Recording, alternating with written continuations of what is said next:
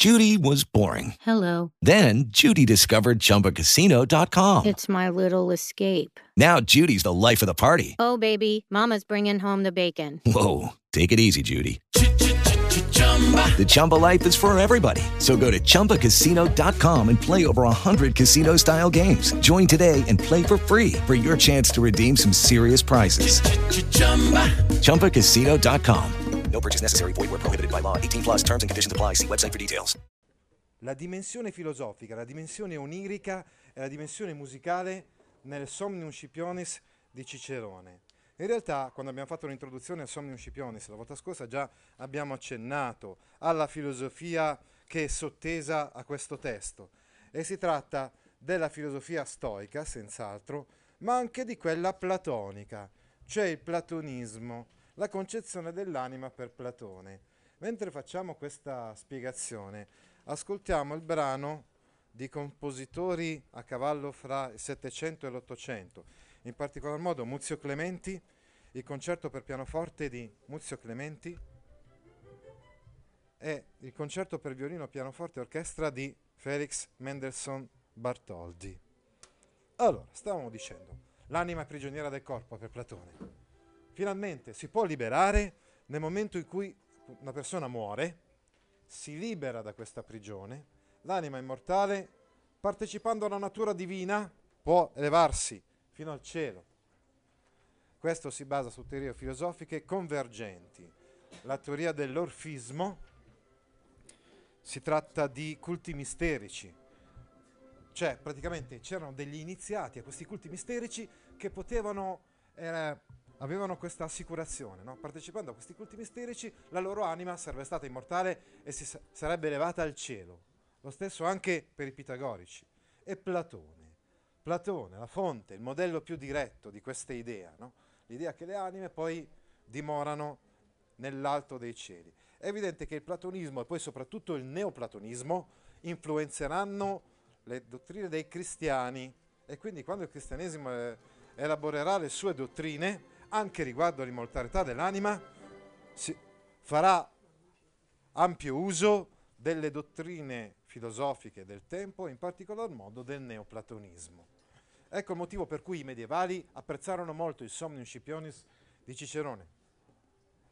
Percepivano una sorta di sintonia fra il modo di vedere le cose di Cicerone, quindi di Platone, insomma, e il loro modo.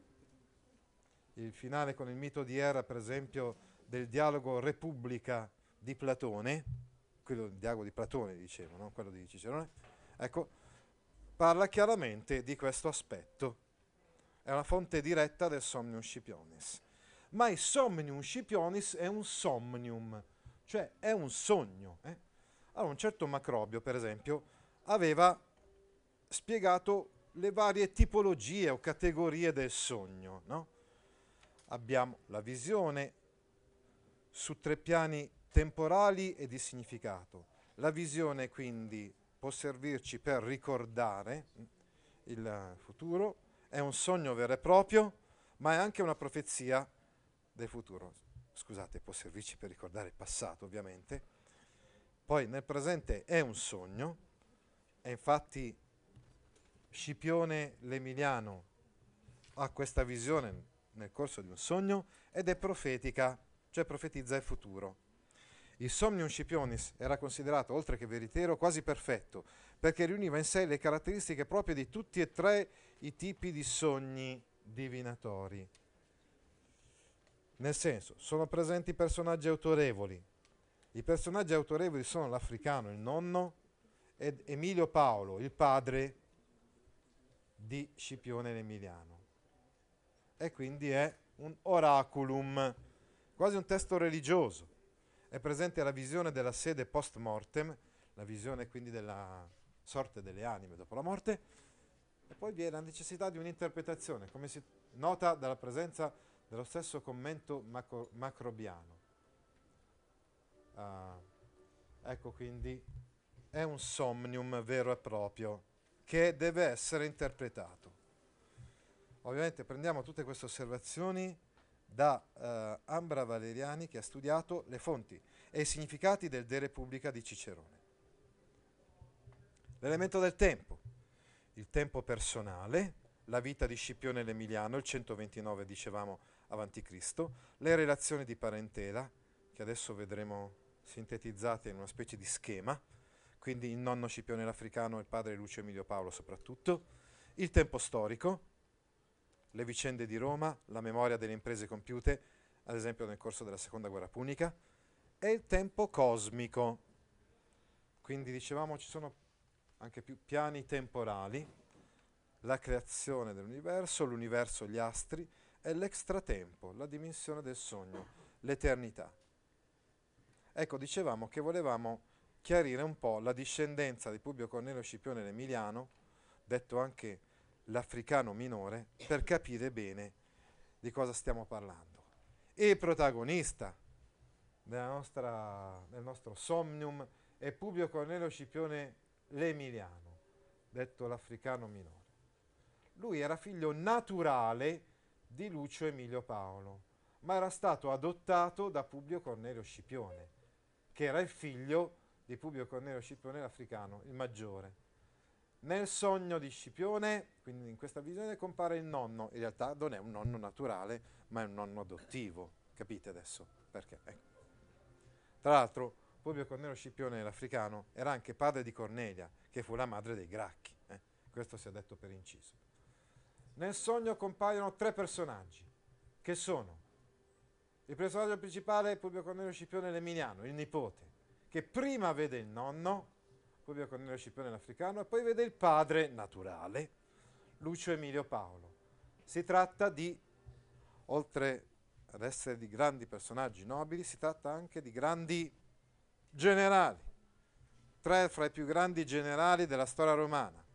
Publio Cornelio Scipione l'Africano sconfigge i cartaginesi nella seconda guerra punica, Lucio Emilio Paolo sconfigge i Macedoni, la guerra macedonica, e lo stesso Publio Cornelio Scipione l'Emiliano distrusse Cartagine nella terza guerra punica e sconfisse anche altre popolazioni che si erano ribellate a Roma. Eh, tra l'altro lui sposò Sempronia, che è anche essa figlia di Cornelia, quindi sorella dei due Gracchi. Bene, parliamo adesso l'ultima cosa che diremo in questa introduzione è la questione della musica. Il tema presente nei paragrafi 10 e 11. Scipione l'Emiliano in questa visione va nell'alto dei cieli e scopre che i cieli sono dotati un, di una loro armonia, che non si può percepire dalla terra, ma che invece è possibile godere, eh, insomma, percepire nell'alto dei cieli. E l'africano glielo spiega, lo spiega al nipote, no? Questo è riferimento preciso alle teorie pitagoriche. Come sappiamo bene, infatti, i pitagorici avevano riflettuto molto non solo sulla matematica, ma anche sulla musica, che ritenevano comunque, non, to- non del tutto a torto, estremamente collegate fra di loro, musica e matematica. E così vengono qua riportate le teorie pitagoriche sull'intensità e tono dei suoni, rapportati alla massa in movimento. Guarda un po' questi pianeti, cioè ti rendi conto che emettono un suono diverso a secondo della loro grandezza, dice il nonno al nipote. Anche, eh, anche in relazione alla velocità di rotazione di questi corpi celesti. Proiezione del concetto politico della Costituzione mista, cioè la Repubblica, come abbiamo visto la volta scorsa, è la forma di governo ideale perché mette insieme uh, tanti elementi. È così come nella cielo, gli astri, i pianeti sono in perfetta armonia fra di loro, così devono essere le classi sociali. A Roma, la concordia bonorum, ad esempio, la concordia degli uomini onesti è alla base della fortuna della Repubblica romana. E questo invece, di questo si parla nel secondo libro della de Repubblica. Ma noi leggeremo il sesto libro della Repubblica, quello in cui si trova il Somnium Scipionis. La musica celeste non fa altro se non confermare l'estremo ordine che eh, pervade l'universo. E questa visione, siccome il punto di riferimento è anche Aristotele, è la visione tolemaico-aristotelica, è perfettamente concorde con quella di Dante, del paradiso di Dante. E i cieli sono ordinati, organizzati più o meno come i cieli di Dante. Il primo la Luna, poi Mercurio, Venere, Sole, Marte, Giove, Saturno, le stelle fisse, eccetera. Gli uomini della Terra non riescono a udire e percepire questa musica celeste, sia perché insomma sono assuefatte a questa musica, non riescono a distinguerla rispetto ad altri suoni, sia perché assordati dalla, da, dai loro tormenti tutti terreni. Platone riprende le teorie pitagoriche, dicevamo sull'armonia la musica delle sfere celesti, nel Timeo, un dialogo che scrisse, ho detto, nel 360 a.C., in cui spiegò l'armonia dei corpi celesti. E anche nel dialogo della Repubblica, eh, nel libro decimo della Repubblica di Platone, sto dicendo stavolta, eh? non quella di Cicerone. Eh? All'interno del racconto di Er, i suoni della rotazione celeste, Dante parla di una musica celeste nel canto primo del Paradiso. Keplero trova rapporti tra musica e armonie celesti nel suo libro Harmonices Mundi. Sappiamo, abbiamo studiato anche di Keplero l'anno scorso, ne abbiamo accennato quantomeno quando abbiamo parlato della rivoluzione copernicana e del, degli studi di Keplero, che pur in un modo diciamo piuttosto originale si poneva in questo sviluppo, in questo processo di, tra virgolette, liberazione dalla rigida visione tolemaico-aristotelica in vista quindi di un uh, approfondimento scientifico moderno e quindi eh, diverso. Bene, io ho terminato la introduzione generale al Somnium Scipionis. Adesso è il momento di leggere i brani.